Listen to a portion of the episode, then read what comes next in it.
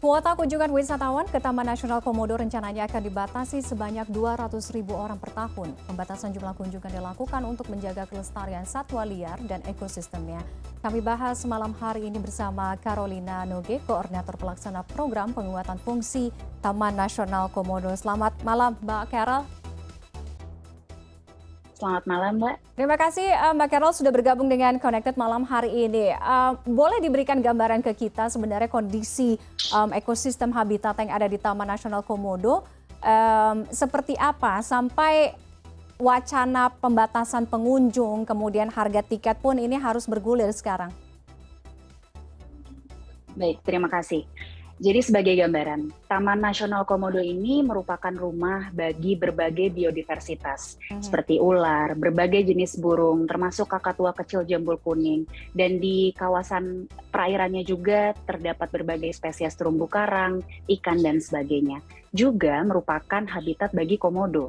Komodo ini adalah spesies endemik Indonesia yang habitatnya hanya ada di Indonesia yaitu di Provinsi Nusa Tenggara Timur, salah satunya di Kabupaten Manggarai Barat, tepatnya di Taman Nasional Komodo.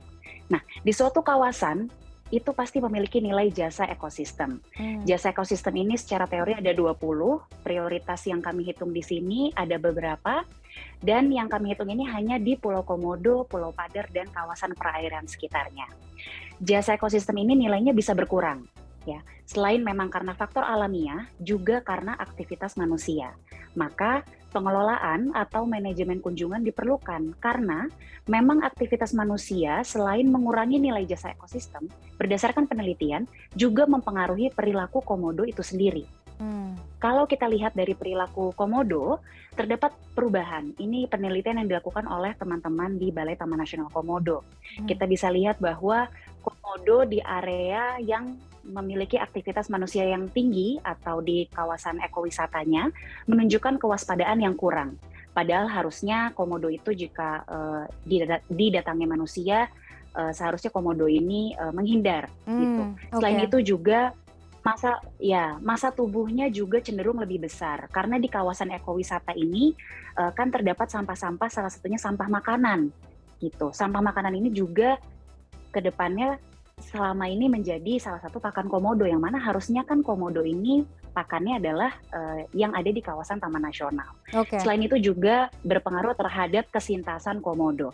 Selain perilaku komodo, juga berdasarkan perhitungan dan kajian, jasa ekosistem di Pulau Komodo, Pulau Padar dan kawasan perairan ini jika tidak kita batasi kunjungannya, jika tidak kita lakukan upaya-upaya konservasi, dapat hilang mencapai 11 triliun rupiah di tahun 2045. Maka eh, program-program yang kami akan lakukan atau yang juga sedang kami uh, lakukan diperlukan untuk uh, menjaga habitat komodo yaitu di kawasan Taman Nasional Komodo. Oke, Mbak Carol, uh, perubahan perilaku tadi yang Mbak Carol sampaikan, kemudian ancaman seperti sampah yang paling besar yang ditemukan di lapangan juga, apakah ini tidak dipikirkan ketika pada awalnya uh, memberikan kesempatan orang-orang untuk datang ke Taman Nasional Komodo, kemudian melaku, uh, melalui um, apa masifnya promosi wisata, apalagi juga masuk ke dalam um, apa destinasi wisata super prioritas, sehingga memang tidak ada salahnya orang-orang untuk wisatawan untuk datang ke sana. Nah, sehingga ini mungkin yang harus di uh,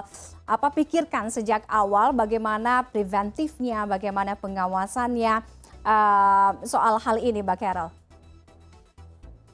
Ya, jadi perlu diketahui, Taman Nasional Komodo ini hanyalah bagian dari destinasi pariwisata super prioritas di Labuan Bajo. Betul. Jadi Labuan Bajo ini bukan hanya ada Taman Nasional Komodo, pembangunan-pembangunan yang dilakukan juga uh, ada di Waterfront City terkait pelabuhan, kemudian penataan Kampung Ujung, kawasan Puncak Waringin, penataan sarana prasarana Pulau Rinca, destinasi Batu Cermin dan sebagainya. Jadi Taman Nasional Komodo ini hanya salah salah satu bagian di kawasan uh, destinasi super prioritas dan yang kedua, mm-hmm. perlu kita pahami bersama bahwa pelestarian suatu kawasan, pelestarian ekosistem kawasan konservasi tentu harus berjalan beriringan dengan pemanfaatan nilai ekonomi, tentu saja harus secara berkelanjutan dan juga harus ada pemberdayaan masyarakat di situ. Okay. Nah, makanya di sini pemerintah daerah secara konkuren mengupayakan yang namanya tata kelola yang yaitu khususnya di Pulau Komodo, Pulau Padar dan kawasan perairan tadi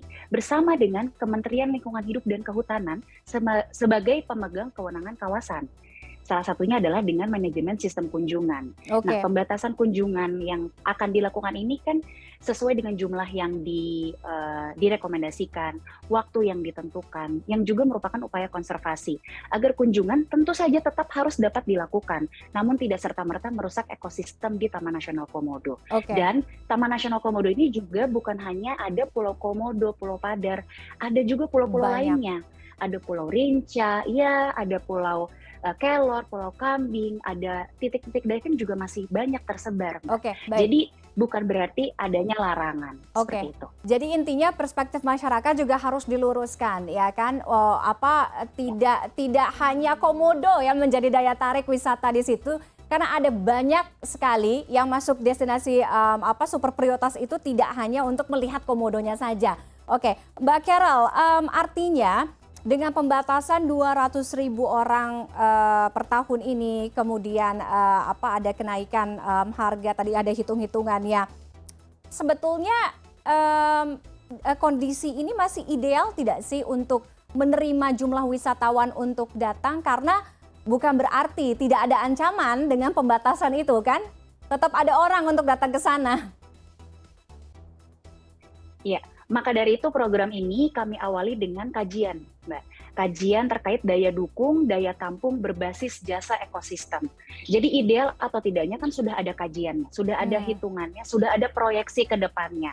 Jadi berapa kunjungan ideal, berapa kompensasi biaya konservasi yang seharusnya dikontribusikan uh, seperti itu. Dan biaya konservasi ini adalah biaya yang kita bayarkan karena adanya nilai jasa ekosistem yang hilang dari setiap kunjungan. Misalnya, oksigen yang berkurang, kemudian sampah yang harus dikelola, air yang yang akan digunakan, kemudian uh, pemanfaatan-pemanfaatan lain termasuk pemberdayaan masyarakat. Ini yang dimaksud dengan biaya konservasi, Mbak. Jadi bukan tiket. Sekali lagi diluruskan, hmm. ini bukan tiket masuk tapi biaya, biaya konservasi. konservasi. Oke, okay. ya. uh, dan um, dipastikan juga artinya walaupun dengan pembatasan ini tidak akan mengganggu apa um, perekonomian dari warga sekitar mungkin yang beberapa tahun ke belakang yang um, apa menggantungkan uh, nasib perekonomian mereka dengan adanya destinasi super prioritas ini sama sekali tidak akan terganggu begitu ya Mbak Carol?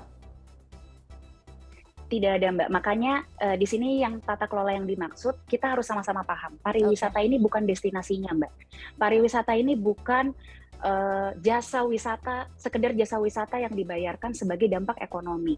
Ada supply chain di sana. Ada kita harus tahu makanannya datang dari mana berasnya dagingnya kemudian uh, transportasinya dan sebagainya. Nah dampak ekonomi yang dimaksud ini adalah dampak ekonomi yang uh, menyeluruh gitu. Jadi bukan okay. hanya terkait wisata berarti kita harus membayar sekian, jasa wisata kami harus dibayar. Bukan hanya terbatas pada peng pengertian itu. Okay. Ada banyak uh, multisektor yang terlibat di dalamnya seperti kapal, kemudian uh, akomodasi, hmm. hotel hmm. dan jasa-jasa lainnya. Oke. Okay. Seperti nah, itu. Mbak Carol, Jadi uh, tata kelola ini maaf ya. tata kelola ini dikedepankan uh, agar supaya seluruh stakeholder yang terkait ini dapat uh, merasakan dampak positifnya. Oke, okay. Mbak Carol, uh, ini kan nanti um, selain dibatasi juga untuk reservasinya kan harus dilakukan secara online. Nah nanti itu flow-nya seperti apa? Kemudian uh, kita tahu banyak sekali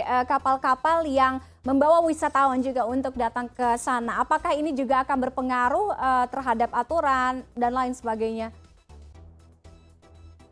Yang kami lakukan adalah digitalisasi sistemnya, Mbak. Jadi apa hmm. yang sudah dilakukan kami integrasikan secara online dan uh, kami terapkan semuanya uh, berbasis reservasi. Nah, sistemnya sendiri ini akan berbasis aplikasi. Jadi baik wisatawan maupun maupun pelaku usaha wisata perlu melakukan pendaftaran di aplikasi yang uh, nanti akan kami uh, launching.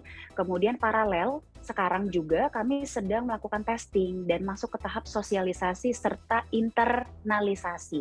Hmm. Begitu. Jadi platform ini juga uh, tergabung, sistemnya terintegrasi bukan hanya untuk masuk ke Taman Nasional Komodo, tapi juga dari pintu masuknya. Dalam hal ini pelabuhan. Jadi sistem manifest, sistem uh, clearance kapal itu juga akan menjadi satu kesatuan sistem. Jadi ke depannya uh, wisatawan tidak perlu melakukannya secara terpisah.